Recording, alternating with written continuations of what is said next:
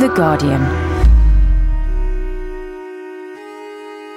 With climate change and the demand for biofuels pushing up the cost of food worldwide, rich countries are increasingly looking for land in developing countries to feed themselves.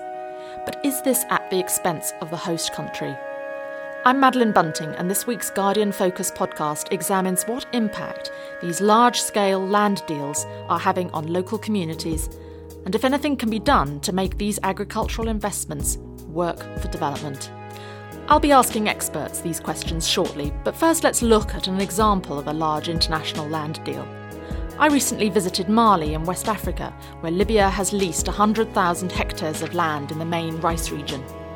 The first stage of the Malibya project is to build a gigantic canal which is causing great concern. We've just driven about 40 kilometres alongside this massive canal, and we've come to the end of it where there's a lot of concrete installations and iron sluice gates which can control the flow of water. Behind me, there's going to be an airstrip in due course. Uh, this is an area of small villages. Local people are passing by the donkey cart now. Some boys behind me fishing in the water. A woman coming past with a big bowl on her head. These are the villages that are likely to be displaced. Abdoulaye Key of the Farmers Union, what is going to be the impact on the villages here? La population a été prise au dépourvu parce que même euh, all of a sudden we saw that okay here are the tractors here are the things to be built. the government said okay we are going to build a canal for libya. The population was concerned. once this channel will be working the parceling is to put on in place we are sure that all this population all these villages that you have seen along the canal are going to be wiped out because they need to parcel the lands and to start the irrigation on the other side of the canal, people like Georgette Foro have been forced out by the Malibya project. She lost her market gardens, crucial to feed her six children, as well as being her primary source of income. Everyone depends on Georgette since her husband died.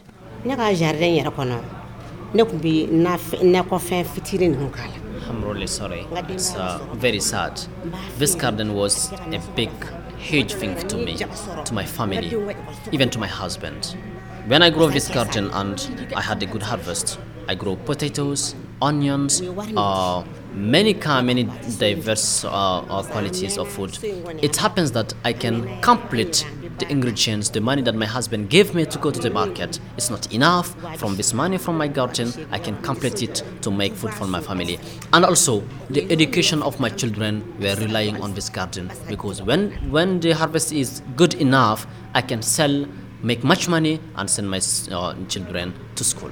The scale of foreign investment here is phenomenal. It's not just Malibya, 100,000 hectares. There's foreign investors who've bought another 600,000 hectares, and you can see the, the, the, potential of this land to grow huge quantities of rice. The problem is Mali needs that food. Mali needs that land. This land already is being worked by thousands and thousands of farmers, and they're at risk of losing their livelihoods.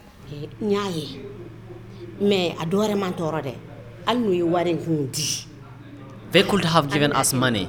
Said, okay, you guys go out, free this place, we're going to destroy it. But just come and say, okay, go out, we're going to destroy. We don't have anywhere to go. We don't have the money in time. The house has been destroyed before they gave us the money. All the family is depending, having eye on me but I can't do anything now. I don't know what will happen in the future. Only God knows. Yakuba Sanuku is another displaced farmer. He was forced to move his wife and children into rented accommodation. Yakuba was one of 58 farmers out of a total of 150 in the area to receive compensation. But it's nowhere near enough to find a proper place to live. He is now struggling to find work. They used to have uh, up to three market gardens. Okay, the first one was so big that it got uh, up to 50 trees. This land used to belong to his forefathers. He says that it's uh, more than 100 years that uh, they got these lands. So he got no land title and no paper. No, it was just a traditional way to give them land by the traditional authorities like the chief of village. This is a common problem across Africa. the majority of rural people don't have written papers or formal rights for the land they live and work on. In Mali, land is ultimately owned by the government, who may allocate it to a third party. I spoke to a government spokesperson for the Ministry of Agriculture.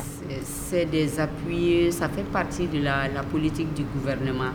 Si ça peut aider le Mali. Of course, uh, I think it's a good initiative with uh, hundreds, thousands of hectares. But you have to understand it is uh, involved in the Malian government policy. If this, the help, this, uh, the money that will bring in this uh, initiative, this, Malibya, will help the youth for with unemployment to produce huge amount of food for, for the whole population. I think on these conditions, it's a good thing. Yeah. Reaction from the Malibya project.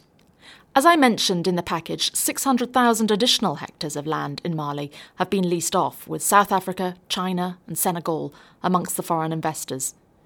Joining me in the studio to discuss these issues is The Guardian's environment editor, John Vidal, director of the International Institute for Environment and Development, Camilla Toulmin, and down the line from Montreal is Devlin Kuyek from GRAIN, an international NGO that works to support social movements and small scale farming.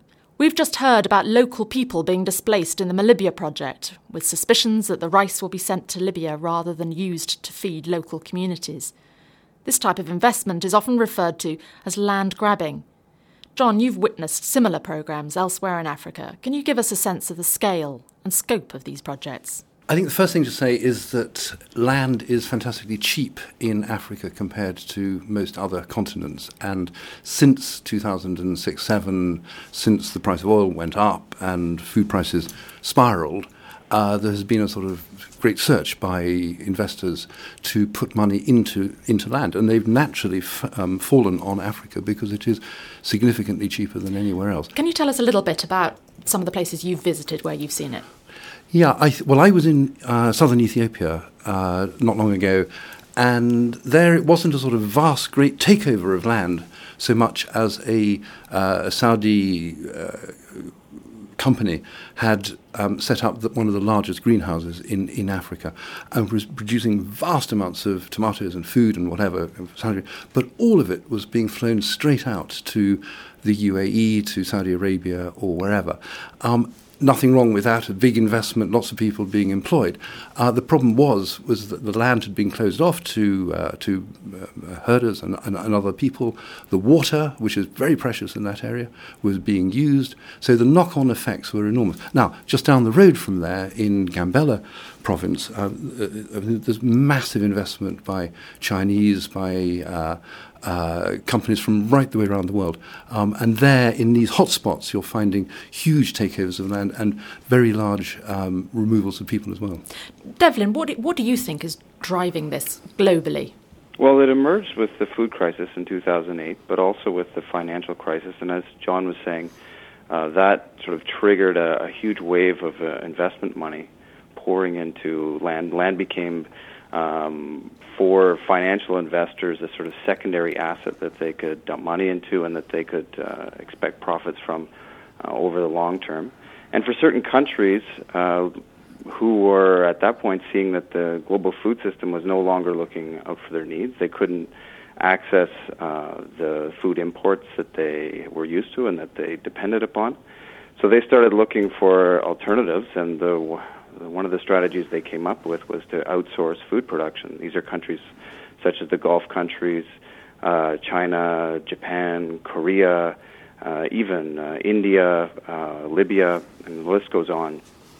But they are interested in acquiring farm, uh, farmland overseas in countries where they can get it for, for cheap. These tend to be very poor countries with food security problems already. Uh, and then to set up their farms and to produce for, for export. Right, so Camilla, why would a country want these kinds of foreign investors? What's in it for the host countries? I think what's in it for a number of the host countries is the prospect of um, capital to invest in both uh, equipping the country with things like a new canal. So that's what Libya has promised Mali and has largely achieved through this new canal. So it's partly that kind of physical investment in infrastructure. And secondly, is access to particular technology, like, for instance, a new sugar refinery, which is what the Illovo project in Mali is also seeking to offer to the government. That's the explicit element of the deal. Of course, because many of these contracts, if not all, are actually carried out um, and negotiated behind closed doors, it's actually very difficult to know what the full terms of the deal are. Where we've found some of the details of deals, what you see is a huge range, but by and large, very little in the way of a payment per hectare, and much more required of the investor in terms of this um, capital investment. That said, given that none of these deals are subject to public scrutiny, our feeling is that governments could get a much better range of um, conditions if they bargained harder and if they also brought the interests of their local populations into account because they're completely ignored. So, what's so attractive for foreign investors? Emergent Asset Management Limited is a London based venture capital firm and a pioneer investor in African farmland. We asked CEO Susan Payne why is land so attractive as an investment? In a continent where we're seeing increased investment in private equity. Um, in fact, the FDI returns, foreign direct investment returns in, in Africa in 2007 were the highest in the world. In a continent where we're seeing much more interest for investment full stop. In the last decade, six out of the 10 world's fastest growing economies were in sub Saharan Africa. And in fact, Angola at um, 11.1% annualized beat China as a matter of fact, on an, on an annual basis for growth. So GDP growth is very substantial in many of these countries.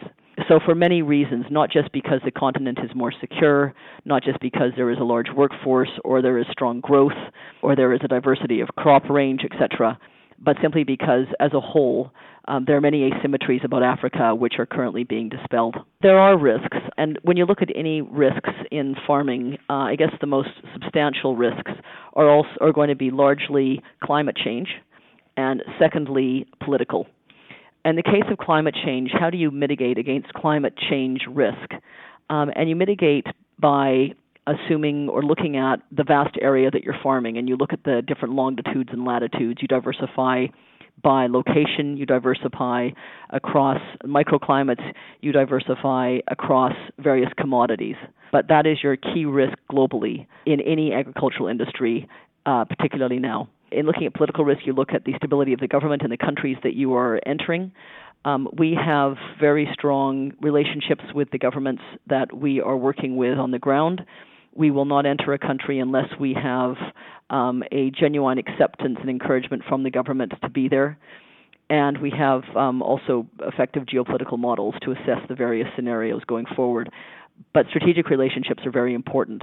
Susan Payne from Emergent Asset Management Limited. John, from what you've seen, are these land deals depriving subsistence farmers of their land and food? Yes, I mean, as simple as that. It's um, government does not recognize the small farmer. I mean, in, in many, many cases. And so in Ethiopia, for instance, uh, there's supposedly 75 million hectares of land which are uh, available for agriculture, of which they say, the government says, only 15 million hectares is actually being used um, for agriculture.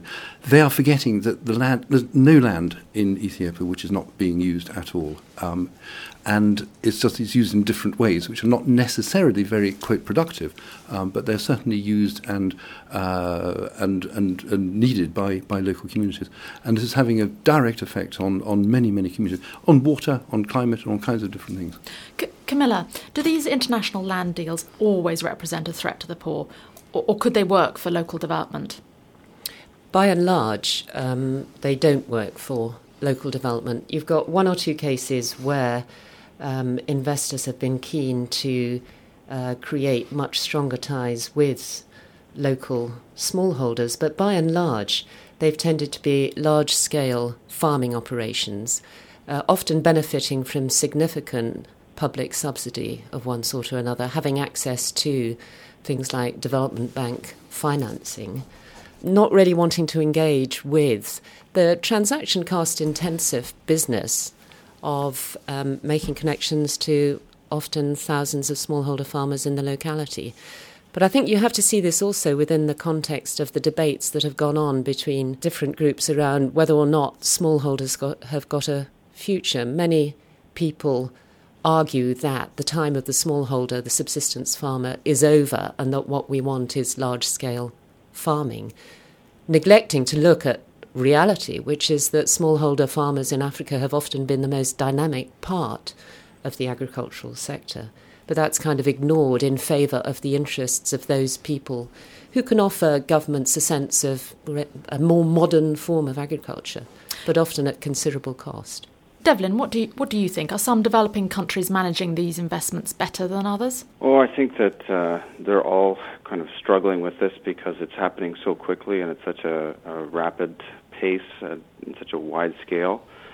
But they, from what we've seen, most have been eagerly embracing it, trying to uh, attract investment, competing with each other for it uh, to the neglect of their of their local communities of the of the farming population. I mean, take the example of Senegal, where the government is pursuing a a deal right in the middle of the most important uh, rice producing uh, zone of its country, where there's uh, hundreds of thousands of people engaged in small scale agriculture, people who would want more access to water, more access to land, and essentially they're they're negotiating with Saudi Arabian investors, also looking at other investors, to take over all of that land and bring in large scale industrial agriculture, which will produce mainly for export. And from the deal that we've seen, it's uh, 70% would be intended for export uh, directly to Saudi Arabia. So there's there's very little in this that can be expected for the local communities, and there's many problems when it comes to the uh, how it will affect the food security of the country and local population. We have to remember also that one of the sparks for this was the food crisis. There are a billion people on the planet who don't have enough to eat. Most of those people are in the countryside. Most of those people are going hungry because they don't have access to food and water and biodiversity. And these deals, what they're doing is just taking away more of that access. They're going, they're transferring uh, access to land and water from the hands of smallholders to the richest people on the planet and they're putting in place uh, industrial agriculture, large scale on plantations for export, uh, and taking away the, the sustainable agriculture that's being practiced in place for that's that's destined for for local markets. So this is only going to make the food crisis worse. It's opportunism on a large scale, uh, and it's going to serve the the the the, the pockets of, of wealthy investors and uh, countries that uh, could be doing other things to deal with the global food crisis. Olivier De Schutter is the United Nations Special Rapporteur on the right to food. He thinks it is ultimately in the investors' interests to work in a more sustainable way. Well, I think investment is absolutely key in agriculture. It is very important to make up now for almost 30 years of neglect of agriculture as a sector in uh, development cooperation and also because the private sector has not been interested in agriculture, there has been simply too little money poured into agriculture. But it is not a right approach to rob local communities from their land and to develop large scale plantations which have huge social and environmental externalities and are not going to promote the type of farming that we need in order to increase the incomes of local communities.